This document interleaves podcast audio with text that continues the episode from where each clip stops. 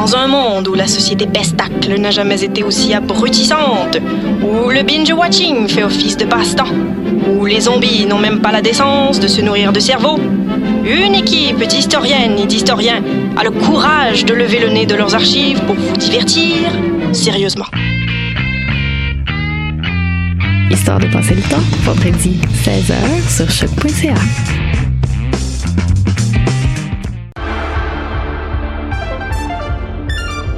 Cinéma, jeux vidéo, télé, bande dessinée, littérature. Chaque semaine, les Amazones se réunissent pour discuter geekness avec un regard féministe et un panel pas comme les autres. Parce que la culture geek, c'est pas juste un boys club. Rejoignez-nous tous les mercredis dès 11h sur choc.ca. Eh, vous saviez que choc.ca ce n'est pas que du podcast? C'est aussi 5 chaînes musicales 24 heures sur 24 pour vous accompagner partout. Rock, indie pop, hip-hop, musique francophone et musique électronique en écoute gratuite et à volonté. Pour les découvrir, rendez-vous sur le site de choc.ca sur l'onglet chaîne musicale. Eh, j'ai un plan pour voir et écouter des shows gratuitement toutes les semaines. Le studio, c'est le podcast live de choc.ca. Toutes les semaines, retrouvez le meilleur de l'alternative musicale québécoise pour une session live et une entrevue. Vous pourrez suivre l'émission tous les mardis à 17h30 en vidéo direct sur le Facebook de choc.ca et en audio sur le site internet de la station. Et si vous avez manqué l'émission, pas de problème, retrouvez le studio sur nos plateformes podcast et en vidéo sur YouTube. Musique.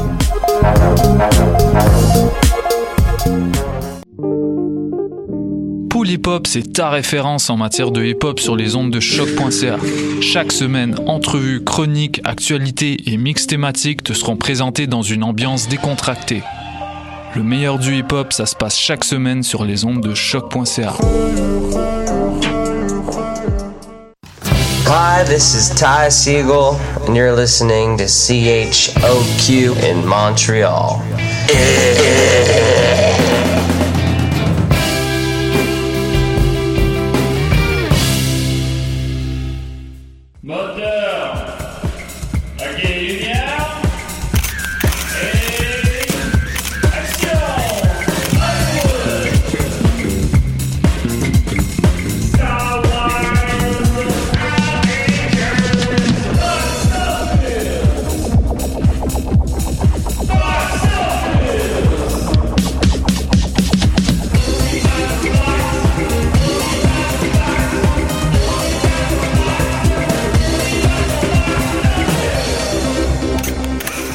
On y parle de box-office. Ça se peut-tu, ça, Dominique? Moi, je vais avoir un garage.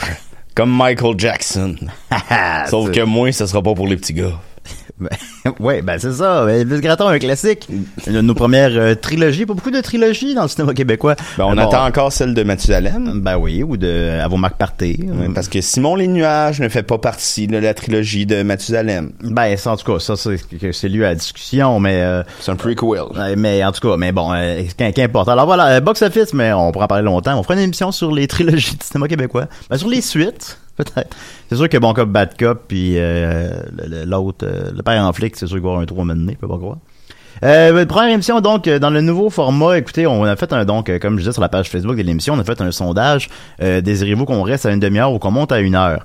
Là, je sais qu'il demande votre grand enthousiasme. J'aurais dit, voulez-vous qu'on fasse 4 heures? Vous m'auriez dit oui, là. Mais tu sais, bon, soyons, menez, hein? Pas le temps de, pas le temps de déconner, là. Donc, vous avez été près de 500 à répondre, ce qui, honnêtement, m'a surpris. C'est quand même beaucoup de monde. Euh, et à 80%, vous avez voté que l'émission dure une heure.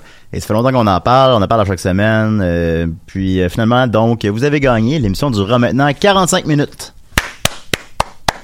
Bravo. Alors, on va arrêter de manquer de temps. Par exemple, la semaine dernière, j'ai appris hier qu'il manque les 20 dernières secondes de l'émission. Fait qu'on n'entend pas ma prédiction sur Alita. ok, j'avais fait à la fin, fin, fin de l'émission. Fait que, mais je me rappelle c'est quoi, fait que je vais le dire tantôt, mais bon. Euh, sinon, ben, rapidement, euh, on est fatigué. Oui. Euh, je t'abroute. Pourquoi? Ben, écoute, ben, moi, ma job, c'est vraiment les rendez-vous du cinéma québécois. Fait qu'on travaille tous comme 40 heures semaine. La salle est pleine de monde, de monde sous. C'est pas agréable.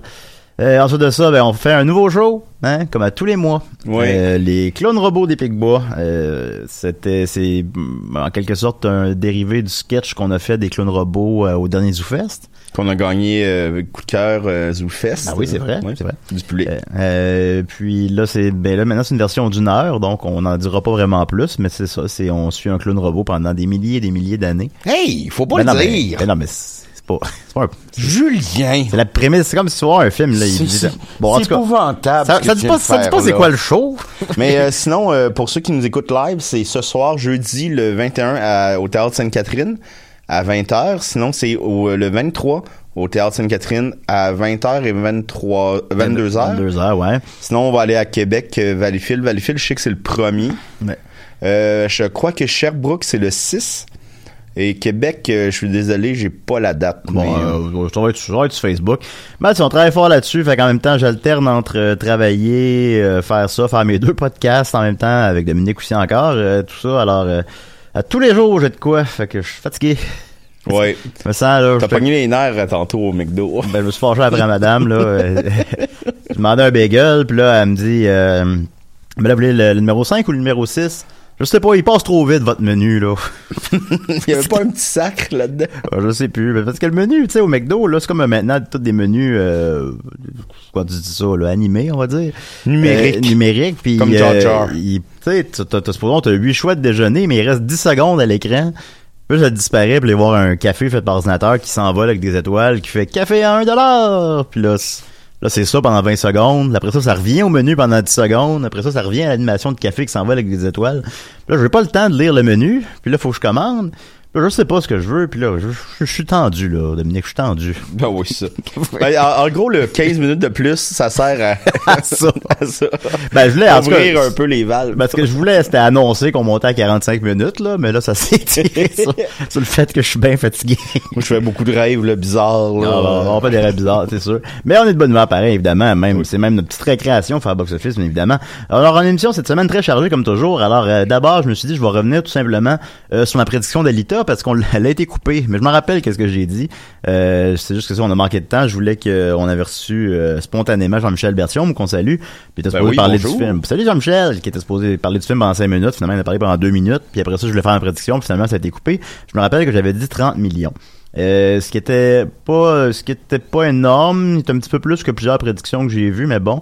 Euh, en fait, c'est un cas particulier, c'est que c'est une fin de semaine de de, de quatre jours, fait que, euh, on compte les deux manières de le compter, mais dans sa fin de semaine, fin de semaine littéralement, il a fait 28,5 millions, donc j'étais pas mal dessus. Par contre, euh, il y avait aussi euh, la Saint-Valentin, qui est évidemment pas un jour férié, mais qui est un excellent jour pour le box-office. Et il y avait aussi en fin de semaine, aux États-Unis, c'est une fin de semaine fériée de quatre jours. Je sais plus c'est quoi là, la fête. Fait que ce qui fait qu'en quatre jours, Al- Alita a quand même fait euh, 43 millions de dollars, ce qui est pas si mal. C'est c'est donc c'est pas le flop annoncé. Par exemple, euh, moi un parallèle que je ferais c'est Jupiter Ascending, le dernier film des des sœurs Wachowski qui a fait euh, 58 millions sur un budget de 170 euh, qui était sorti en février aussi. Euh, Alita va faire pas mal plus. T'sais, là maintenant, le film c'était plus rendu est-ce qu'il va être rentable, rentable, c'est rendu genre est-ce qu'on va sauver la face. Je pense qu'il sauve la face.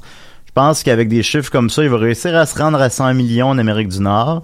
Euh, ça marche, les films à grand déploiement, ça marche plus fort ailleurs dans le monde. Puis justement, il a déjà fait 103 millions ailleurs dans le monde, donc il est déjà rendu à 150.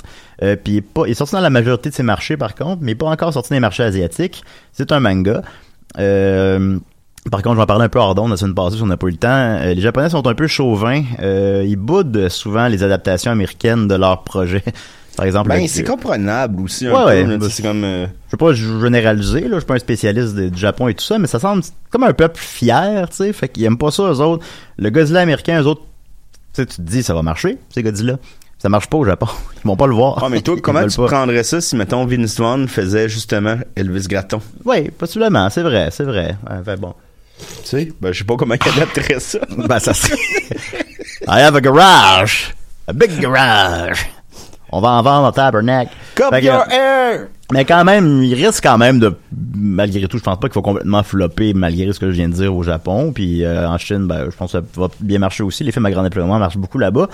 Fait qu'il est trop tôt pour se prononcer, mais il peut faire à peu près 400 millions mondialement, soit 100 millions en Amérique du Nord et 300 ailleurs, peut-être plus. Euh, ça- avec son budget de 170 millions, son seuil de rentabilité est plus à 500, 600. Mais c'est quand même pas le flop annoncé. Il risque d'être rentable ultimement, bon, avec les, le marché du DVD qui est en pleine expansion. Je Mais- sens un petit buzz aussi. bah, moi, il me semble, tant qu'aller voir un film au cinéma, ce serait ça ou Lego Movie 2, là. Tant qu'aller voir un film, de- un blockbuster, je veux dire, là, tu sais. Euh, à part ça, moi, ce serait les fleurs fanées. oui, c'est ça, effectivement. Euh, sinon, Isn't It Romantic, j'avais dit euh, 20 millions, me semble. J'ai même pas les chiffres de ce que j'avais dit.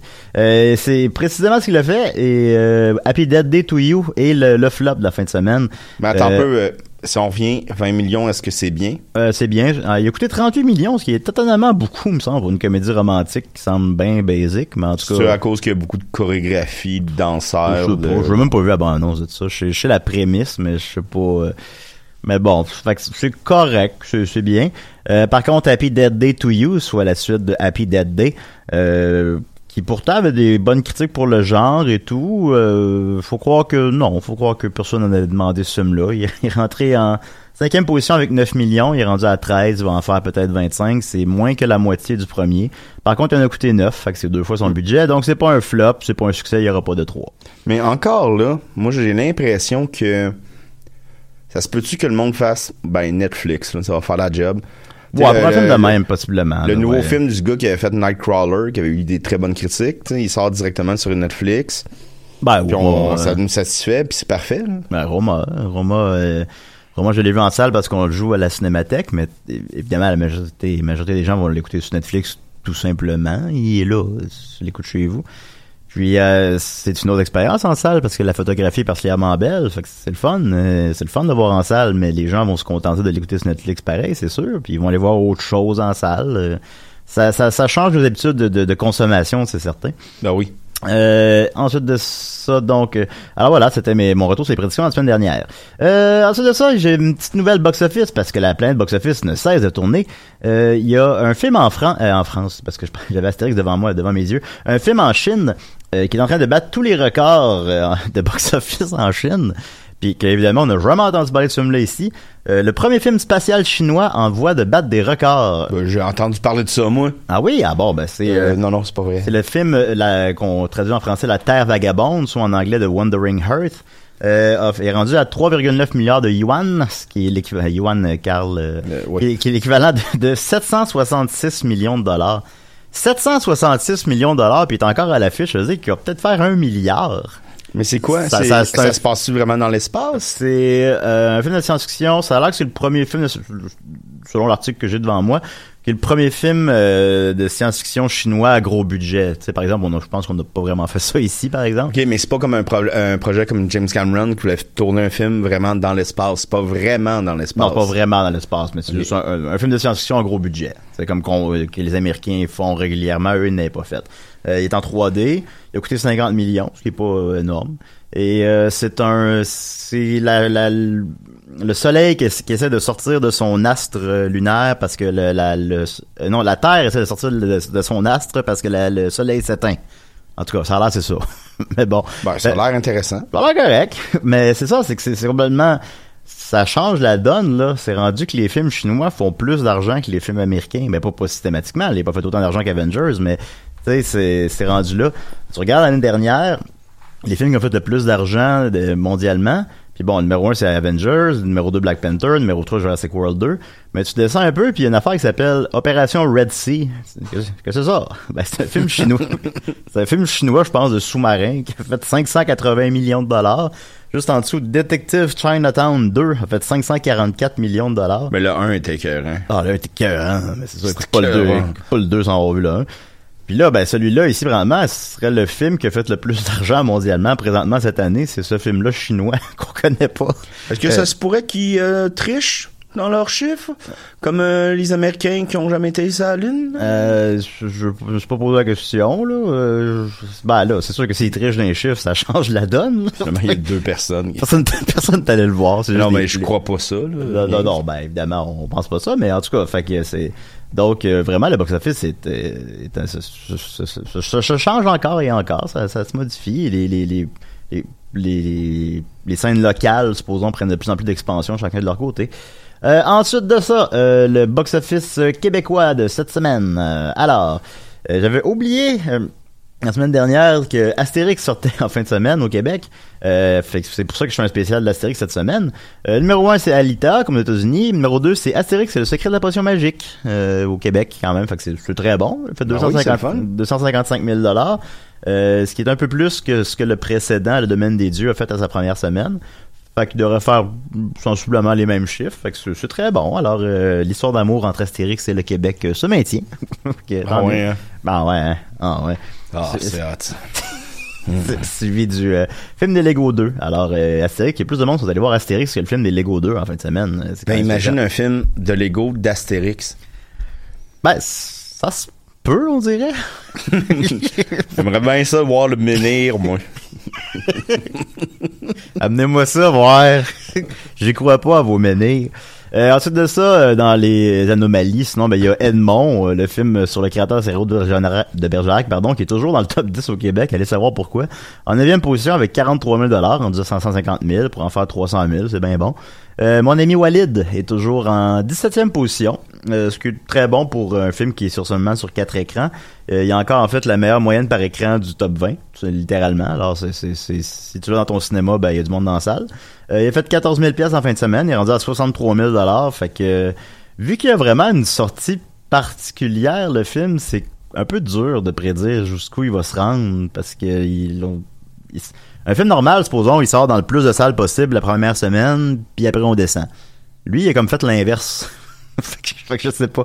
Fait qu'en tout cas, il est rendu à 63 000 mais il va faire, à mon avis, il va faire au moins 100 000. D'ailleurs, il va jouer au Théâtre Sainte-Catherine. Euh, ah oui? Bon, bon Ouais. ben, je vais voir ça. Euh, je n'ai pas encore vu, euh, mais en tout cas, j'ai croisé Guy Jodoin lundi passé, puis il m'en a parlé, puis il m'a dit qu'il y a eu beaucoup de plaisir à le faire. mais, mais bon, mais je sais pas. Quand est-ce je- qu'il n'y a pas de plaisir, Guy Jodoin? Ah, je veux dire que c'est quelqu'un qui a beaucoup de plaisir. il, est vraiment, il est, comme- il est tout le temps de bonne humeur, puis il fait tout le temps des blagues. Il, il avait expliqué que dans une pi- quand il avait quitté sa femme, il s'était loué un appartement en attendant, puis qu'il s'était mis comme genre une pièce où c'était juste des gros, gros coussins très confortables. Puis c'était genre, il, se lançait dans cette pièce-là, puis il tombait sur des coussins, puis il était juste bien. Ah ben c'est très c'est très mais il est très gentil. J'espère que c'est ce qu'on a filmé en fait ma photo de, la, ma photo de, profil moi et lui là, j'ai- comme pas écrit c'était quoi mais c'est qu'on a filmé un pilote pour une série web, ça va sortir le 1er mars. Puis si la série web le financement, ben on jouera ensemble puis vraiment ça a été une, une belle journée avec Tiggy qui est maintenant mon meilleur ami. Euh, en 20 Hey! mais non, c'est toi, là.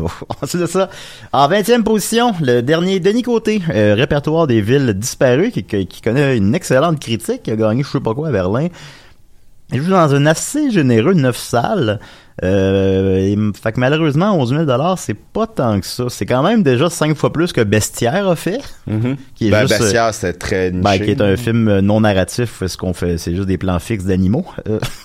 qui avait fait seulement 2000 dollars. Euh, celui-là euh, où euh, que ta joie demeure, euh, ça a pas fait 10 000 pièces non plus. Tu sais, ces films, bon, euh, il s'est fait un peu un peu plus rassembleur, rassembleur pardon, comme Vic et Flo ont vu un ours peut faire à peu près 60 000, là, mais sinon des fois ça fait même pas 5 000 pièces. Mais Carcasse, il s'était fait quand même inviter à Tout le monde en parle, c'est quand même impressionnant. Ben, je pense que tout le monde, le, ben, tout le monde, pas tout le monde, mais quand même, je crois une figure connue. Je pense que les gens savent qui est Denis Côté maintenant, même si les gens, au final, boudent un peu son cinéma, qui est évidemment assez exigeant. Il a déjà, il a dit que son prochain film est déjà prêt et filmé. C'est un film indépendant qu'il a fait de, sa poche, puis c'est juste, euh, on suit euh, un homme euh, qui va dans des maisons abandonnées sur le bord de l'autoroute. Puis il n'y a pas d'histoire. Fait que, tu sais, c'est le- c'est son type de cinéma, puis c'est évidemment pas pour tout le monde, mais c'est c'est bien qu'on en ait un comme ça ici. C'est Ben sûr, oui, c'est ça. c'est oui. des films qui. Le succès d'un film, c'est pas juste son box-office, même si je parle de ça ici, c'est aussi euh, quand même. Son euh, héritage. Ben oui, puis son, son rayonnement international. Alors bon, donc il a fait 12 000 euh, ce qui est pas énorme, mais qui est pas catastrophique du tout, du tout non plus, en faire, je sais pas, 30 000, c'est correct. Ensuite de ça, une colonie a fait 6 000, est rendu à 50 000, c'est beaucoup plus que j'aurais cru. Euh, rapidement, euh, Bumblebee, je suis en 39e position, pourquoi pas. Euh, euh, bon, sinon, les autres, on s'en fout. Les trois derniers, euh, encore une fois, Smallfoot, qui est étrangement encore et toujours à l'affiche. la, la, la, l'abominable petit pied. On a-tu hâte au printemps? Ben, va sortir, qui est le film qui ça fait le plus longtemps qu'il est à l'affiche, et même de loin. ça fait 21 semaines qu'il est à l'affiche. Comment ça, Star Wars 8. Ouais, il a fait encore 77 dollars, bon pour euh, l'avant troisième position. Euh, en montant son total à 1,4 million. Euh, Black Clansman, lui aussi, est encore à l'affiche, a fait 74 dollars. Et le dernier, c'est un film qui s'appelle La Prière, qui a fait 19 dollars. Alors, je, je- je suis allé voir, je, je suis allé dans une salle, vais aller voir c'est quoi La Prière? Alors, euh, c'est un film français côté 3. Les difficultés d'adaptation d'un héroïnomane de 22 ans envoyé dans une commune dans la montagne dirigée par un prêtre catholique pour guérir son problème de dépendance. Œuvre patiente et digne sur la foi, la dépendance et le doute. Traitement âpre sans, jo- joli- sans joliesse. Jeu authentique d'acteurs inconnus ou non professionnels. Alors voilà, c'est un film euh, assez pointu, je présume, qui a réussi à faire 19$, donc euh, j'imagine qu'il y a un couple qui est allé le voir en fin de semaine. fait qu'on les salue. Tu pensais ça allait sauver notre couple, ce film-là? T'es-tu content? On l'a vu, la prière, là. Pas long, ça va chez Mike's. On était tout seul dans la salle. Choisissais, tu choisissais le film, je choisissais le restaurant, c'est Mike's. Voilà. Alors, euh, c'était les, les films. euh, sinon, euh, j'ai de... Ah, eh, oui, excusez-moi, je- j'essaie de suivre mon ordre. Ensuite de ça, euh, qu'est-ce qui sort en fin de semaine? Un seul film, How to Train Dragon 3. Les Euh, critiques catastrophiques. Qui était catastrophique. Non, au contraire. En fait, le premier a fait euh, il a 98%, je me souvenais pas de ça, sur Rotten Tomatoes. Euh, le deuxième, quatre ans plus tard, 92%, ce qui est très excellent aussi. Et le plus récent, présentement, 93%. Donc, ils ont une moyenne de vrai 95%. On n'est pas loin des Toy Story qui ont une moyenne de 100%. Euh, donc, c'est des séries qui sont très, très aimées par la critique. C'est des films qui coûtent cher. Euh, le premier a coûté 165 millions. On a fait euh, 217 et euh, 500 mondialement. Donc, trois fois son budget. C'est pas un énorme succès, mais c'est un succès.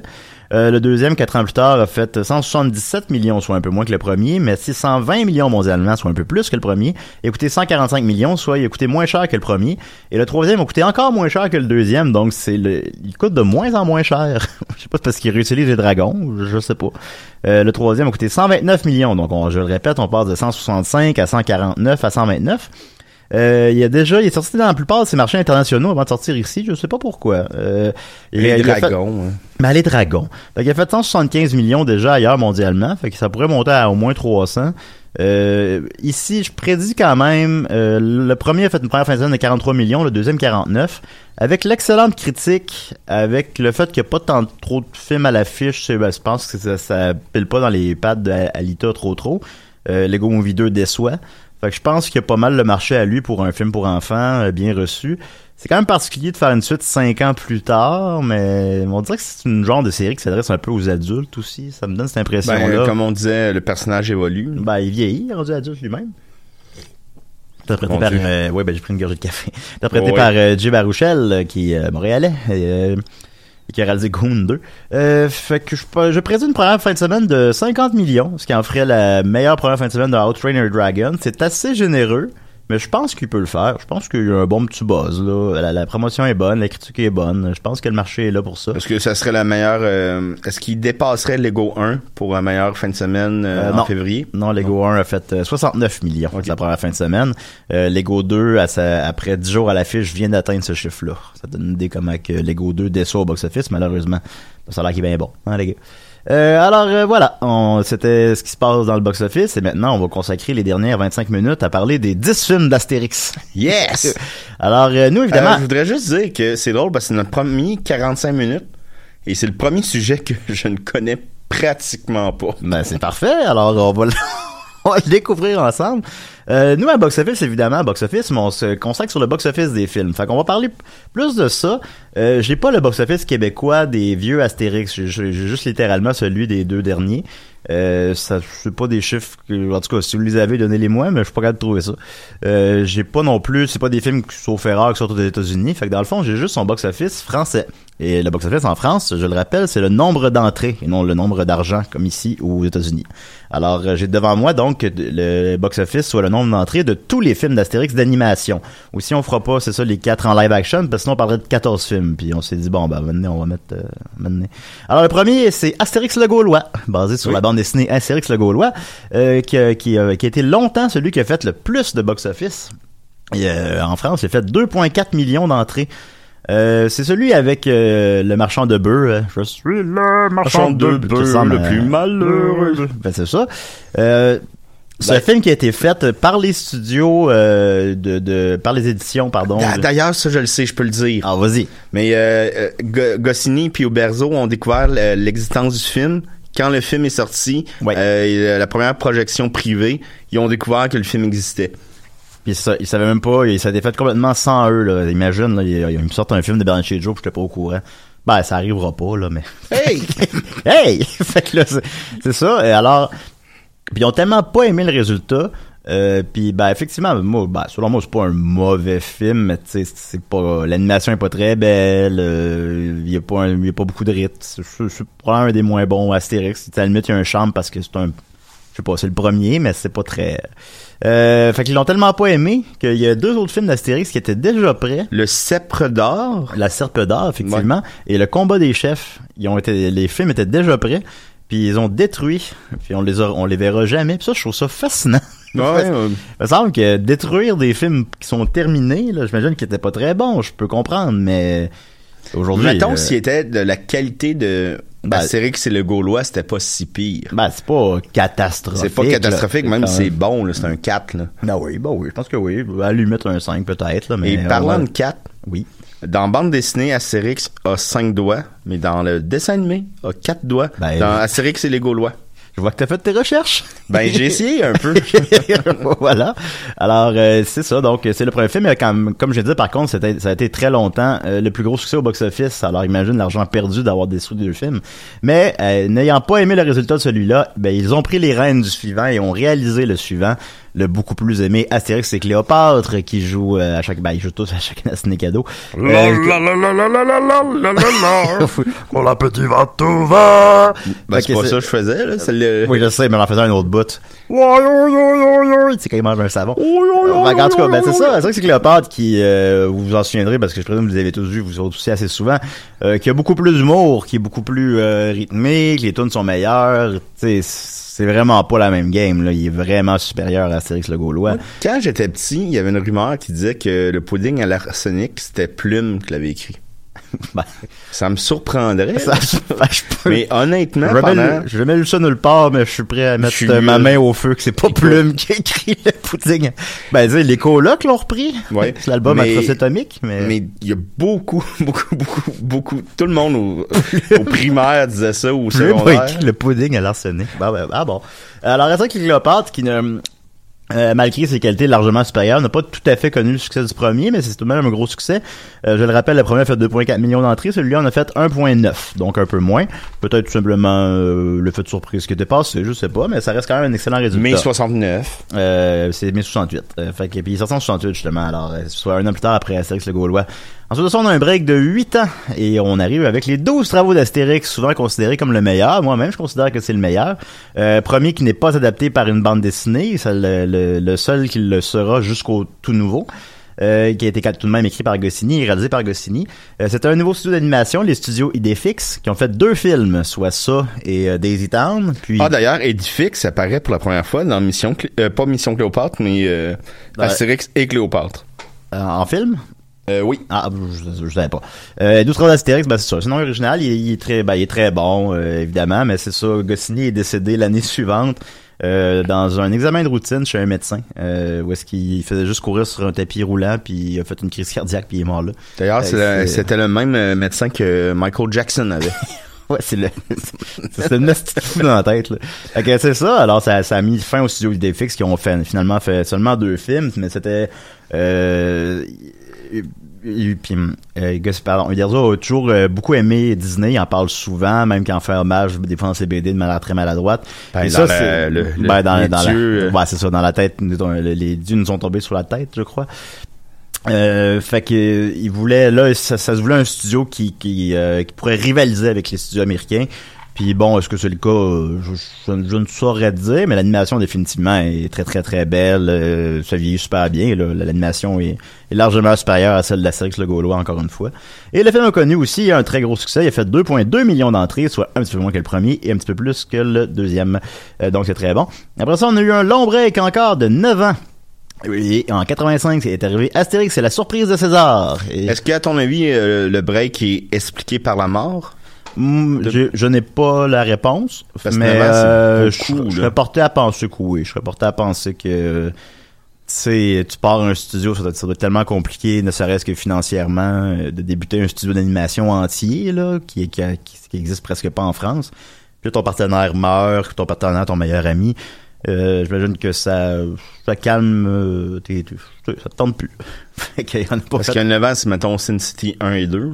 Ouais, puis justement, ça, c'est. Ah, je ferai un jour un épisode sur les, euh, les suites tardives. Ben oui. C'est un sujet qui me fascine aussi. Ben, il me, il me fascine tous les sujets de box-office. C'est ça. C'est vrai que c'est la surprise de César. Euh, L'animation est très, très, très belle, ça, je trouve, quand même. Euh, c'est le premier aussi qui se met à faire un amalgame de deux albums. Ils ont commencé à faire ça par la suite pas mal. là. Je me rappelle plus, c'est les Astérix Légionnaire. Le puis- Gladiateur. Ouais, c'est ça, Astérix Gladiateur puis Astérix Légionnaire. En tout cas, euh, c'est, je, le- je le trouvais un petit peu plate quand j'étais jeune? Je me souviens, tu sais, c'est triste à la fin quand, quand il est pogné dans une cellule, Astérix. Là, Ah, puis qu'il y a l'eau qui monte. euh, Ouais, ouais, puis là, c'est comme euh, terrifiant un peu. Obélix! Bah, c'est quand même moins- C'est Diffix qui le sauve. Attends, juste ça, mais c'est moins terrifiant que la fin des 12 travaux d'Astérix parce qu'ils deviennent des clowns puis que tu comprends rien. ils, deviennent, ils deviennent des clowns puis ils changent en pierre puis c'est comme... Moi, ben, je, je non, je non, me ben, bon, pas de ça. ah. Mais, je euh, pense que la première fois qu'on le voit avec une potion magique, ça serait pas dans... qu'il- sa petite gourde de potion magique, je euh, pense. ça, c'est- je sais pas. Je serais porté à penser qu'il l'a tout le temps. Mais moi, je sais euh, pas. je sais pas si vous, si vous souvenez dans la surprise de César, le potage vert euh, des, des Romains. Puis, euh, tu sais, tout le monde trouve ça dégueulasse, mais je trouvais qu'il avait de l'air bon. Ben, en parlant de choses qui je trouvais qu'il y avait l'air bon, on arrive à? Astérix chez les Bretons en Oh. 86, l'année suivante, donc juste un an plus tard, ce qui est très rapide pour faire un film d'animation. Ah, je l'ai pas dit, Astérix les Surprises de César a fait 1,7 million d'entrées, ce qui en fait euh, à date celui qui en a fait le moins, mais qui reste encore un excellent résultat. Euh, Astérix chez les Bretons fait eh, précisément autant d'entrées, 1,7 million aussi. Un an plus tard, puis moi je trouvais que le vin avec, dans, que Obélix boit dans Astérix chez les Bretons, il avait l'air vraiment bon. Ah ben, tu sais, à l'époque, on l'associait sûrement à du jus de raisin. Ouais, ben ça, de du jus de raisin, là, mais tu sais, il boit avec tellement d'appétit. que- Non, oui, moi aussi, je m'en souviens. Puis il y avait un salami un moment donné aussi qui coupait au, au couteau, mais je me souviens pas dans quel épisode. Ah, puis le gâteau à l'arsenic, avait-tu l'air assez bon? Euh, ben, moi, je suis moins sucré, mais oui, oui. Mais en tout cas, il avait l'air bon aussi. Mais dans Mission Cléopâtre, il y avait de l'air encore meilleur. Il y avait de l'air tout en plastique. ouais, c'est sûr. Alors voilà, il- qui, a connu donc un bon succès et euh, ben, qu'on aime bien avec Jim Corcoran. euh, que dire sur ceux-là? C'est les Astérix des années 80, là. On, on reconnaît un peu leur style d'animation, là, puis ça, ça serait une forme de trilogie, disons, avec euh, Astérix. C'est le coup du menhir qui lui est venu trois ans plus tard, en 89. Plastique Bertrand, il arrive quand? Patrick Bertrand, il fait la chanson thème de La surprise de César, je me trompe pas, mais là, peut-être je me trompe, là, par exemple. Je vais pas dire n'importe quoi. Parce que tu l'as Mais- déjà vu en show. Astérix est là! Ah, ben, moi, je l'aime, Patrick Bertrand. Ça va faire mal, ça va... Ça va cogner la bagarre! C'est ça, c'est ça. C'est ça, c'est ça. Euh, donc, Astérix, c'est le coup du ministre. Trois ans plus tard, il a fait 1,4 million d'entrées, soit à date l'Astérix qui en a fait le moins, et un peu moins que les deux suivants, euh, précédents, pardon. Euh, donc, euh, mais ça reste quand même encore un résultat honorable. Euh, Astérix, c'est le coup du. Ah, lui, je l'aimais pas. Lui, je l'aimais pas quand j'étais jeune, là. Au début, quand il joue une chanson rock, là. Il l'a vraiment pas vu venir. C'était le coup du menhir. Oupa, oupa, oupa. Tu sais, tu peux, avec mon regard adulte, je me dis, ah, ouais, ouais, tu peux te permettre une, ça, ok. Mais je suis pas jeune, il me faisait chier, ce bout-là. mais sinon, le film, je trouve, le film est comme sépia, il est comme brun. Ben, on écoutait des extraits dernièrement, Et, je sais pas euh, dans quel contexte. Mais il, me déprime, Ouais. ce film-là. Il me déprime. Il est comme, euh, il est comme sale. C'est comme si la pellicule était sale. Il est tout ou- brun. il- Ouais. Il, est tout brun. Avec lui, on, je sais pas pourquoi, il est sorti relativement dans la même période que Astérix et la surprise César et Astérix chez les Bretons. Mais ces deux-là, je les ai écoutés 14 fois quand j'étais jeune. Le coup du ménage, je l'écoutais jamais, jamais, jamais, je l'aimais pas. En parlant d'Astérix qu'on écoute jamais, jamais, on n'aime pas, on arrive six ans plus tard à Astérix et les Indiens, qui est là, Ah! selon moi, le pire de tous les films d'animation d'Astérix. C'est aussi celui qui a le pire box-office. Il a fait un million d'entrées seulement. Euh, C'est moi où il essayait comme un petit peu d'a- d'aller chercher le public américain avec celui-là ou euh, Peut-être. Ben, d'Amérique il- en fait. Ben, il est basé sur la, la Grande Traversée, fait qu'ils s'en vont en Amérique. Euh, il avait été écrit par qui la Grande Traversée Ouais, je me rappelle pas, mais probablement Ok. Goscinny. Euh, non, c'est Goscinny. Moi, je me rappelle. Euh, puis, euh, ben, c'est c'est c'est les Indiens qui a été fait en Allemagne. Euh, donc, les autres ont été faits en France. Euh, L'animation est pas belle. Je l'ai réécouté l'année dernière avec mon ami Julien Charbonneau que je salue. L'animation est lette. Euh, puis il- amène un petit côté comment dire je trouve que les les euh, Astérix sont, un- sont quand même lég- légèrement subversifs un peu je trouve un petit peu dans les 12 travaux euh, supposons la maison des fous des trucs comme ça tu sais il y a une belle intelligence derrière ça là. il y a, il y a de l'anarchie Là, je trouve dans Astérix et les Indiens, on devient fleur bleue. Là, là on devient, ça devient, ça devient un peu momoun. Là. Les films là sont, sont pas, sont trop. Euh, Obélix c'est comme amoureux d'une indienne, puis je sais pas quoi, puis c'est tout est, c'est pas drôle. Les dessins sont laids, c'est plate, c'est. Je pense que ça avait été aussi tagué un peu de raciste. Ça se pourrait, ça là-dessus, je me prononcerai pas là, mais euh, je- c'est vraiment, euh, non, c'est le moins bon. Pas. Je sais pas s'il y a des fans d'Astérix et les Indiens, mais je pense pas que ça existe. S'il y en a, ben vous avez plus le droit de nous écouter. Vous avez plus le droit, je suis désolé, puis on va vous retrouver. Ouais. On sait où vous habitez, puis on va vous retrouver. On a la main longue à box office Oh, depuis qu'on oui. a 45 minutes. oui, ben d'ailleurs, il en reste 10, mais ça va bien. On, on, on en a eu le temps. Euh, après ça, ben, il y a ça en live action qui arrive, fait que je les ferai pas. euh, mais bon, je peux peut-être rapidement dire leur box-office quand même. Mais c'est vrai que c'est Obélix contre Cléopâtre en 99. A fait euh, 8 8,7 millions d'entrées. Donc, euh, ça, c'est 3-4 fois plus que celui qui en a fait le plus en animation. Euh, les films en live action marchent beaucoup plus, mais par contre, Mais- coûtent, coûtent beaucoup plus cher. Combien il avait fait le premier là, Astérix contre César? C'est lui que je viens de dire là. C'est ça. Il a Non, t'as euh, dit euh, Mission Cléopâtre, non? Non, j'ai dit contre Oui. César. Ensuite de ça, Mission Cléopâtre, justement, trois ans plus tard, lui a fait 14 millions d'entrées, ce qui en fait l'Astérix qui a fait le plus d'entrées, et de loin. Euh, et ça, c'est plus que tous les films d'animation réunis ensemble. C'est un phénomène, puis je pense que c'est encore dans le top 10 des plus gros box-office de films français de tous les temps. Euh, puis c'est aussi évidemment un très très grand film. Ah oui, je pense que ceci explique cela. Euh, fait que voilà. Maintenant, on revient à l'animation. Astérix et les Vikings en 2006, soit 11 ans après Astérix et les Indiens, donc le plus gros, le plus grand écart. Euh, évidemment, ben, lui, on les, c'est ça. Les plus récents, on les a moins vus. Hein. Là, on était plus enfants, ça je veux pas signer cadeau. Euh, chanson au thème de, de Céline Dion, je me rappelle. Ah oui? oui. Euh, D'ailleurs, c'est pas sa seule, euh, sa seule collaboration avec Astérix. C'est aussi dans les annonces de, de Coke Diet avec Obélix. Euh, Oh ben. c'est ça. Astérix les Vikings, bof, qu'est-ce qu'il y a à dire là-dessus? Je l'ai vu. Euh, c'est bien. L'animation est très très belle. là. Vraiment, on t'a on t'a fait une pointe de l'animation. Euh, c'est basé sur... un peu en CGI, tu sais, Ouais, un peu. Ouais, ça, pas ça, ça m'énerve Ouais, peu. mais ouais, le bateau, euh, ben, je me rappelle pas précisément, là, mais genre le bateau qui va rentrer dans de la glace, là, ça va être tout en CGI, supposons. Bon, quand ils mélangent les euh, deux, ça m'énerve. Ouais, je comprends. Il a fait 1,3 million d'entrées. Euh, donc on est à peu près dans on est au-dessus d'Astérix et les Indiens mais on est dans les dans les moins populaires encore. Donc euh, même après 11 ans d'absence euh, c'est pas un flop mais c'est pas un succès c'est pas euh, est-ce que Astérix était rendu ringard? Je ne sais pas. Mais bon et ensuite de ça, donc, il n'y en a pas eu pendant euh, 8 ans, mais entre les deux, il y a eu deux films euh, encore en live action, soit Astérix et Obélix aux Jeux Olympiques, qui est un des films européens qui a coûté le plus cher de tous les temps, avec 128 millions d'euros. Euh, ben, depuis, il y a eu Valérian et tout ça, mais ça, c'est un des plus gros. Euh, c'est aussi un des plus mauvais. Euh, il est très très mauvais, évidemment, pour ceux qui l'ont vu. C'est avec euh, Stéphane Rousseau, hein, mais ils ont mis en fait un peu d'acteurs de, de partout dans le monde pour pouvoir le vendre partout en Puis Europe. quelques là. prostituées sur le plateau aussi. Ah oui, il y avait ça? Ben, il y a eu un scandale qu'il y a eu beaucoup de prostituées sur le plateau. Ah bah ça, tu me que le réalisateur utilisait le budget, puis euh, Ben là, je voyons. paraphrase, mais je sais que c'était un gros problème. Ben, écoute, tu me dis ça, puis je- me semble que ça me surprend pas. tu sais, c'est- la décadence, là. je sais pas. Euh, on peut reprocher au film aussi qu'Astérix et Obélix sont pratiquement personnages secondaires de leur propre film, puis c'est Brutus qui est le personnage principal du film. Euh, c'est pas... euh, ça a coûté une fortune, c'est pas très bon, c'est c'est pas rythmé, c'est c'est pas drôle. Euh, c'est pas un grand C'est pas film. beau non plus. À la limite, tu sais, je, je le verrais comme quand même un objet de curiosité, là, parce que ça coûtait tellement cher que, tu sais, à cause de ça, j'ai le goût de l'écouter. Mais c'est outre ça. Et comme de fait, ben, euh, autant que Astérix et Obélix, Mission Cléopâtre, son, son excellente critique a eu un impact très positif sur son box-office, autant que celui-ci, sa très mauvaise critique a un impact très négatif sur son box-office. Il a fait 6 800 000 entrées. Euh, soit beaucoup plus que les films d'animation encore une fois, mais euh, moins que le premier Astérix en live action et beaucoup moins que le deuxième Astérix en live action. Et il a coûté beaucoup plus cher. Fait que euh, ça va pas bien. Ça va pas bien. Et c'est suivi par la suite par Astérix et Obélix au service de sa majesté. Ah, ça, c'était plate. qu'on écoutait ensemble. C'était laid puis plate. Oui, c'était c'était plate. Ben là, il- on, c'était quand même, quand même un peu rehaussé la qualité. On a, on a redirigé le navire. Quand même, là, il a coûté deux fois moins cher, fait que c'est déjà ça.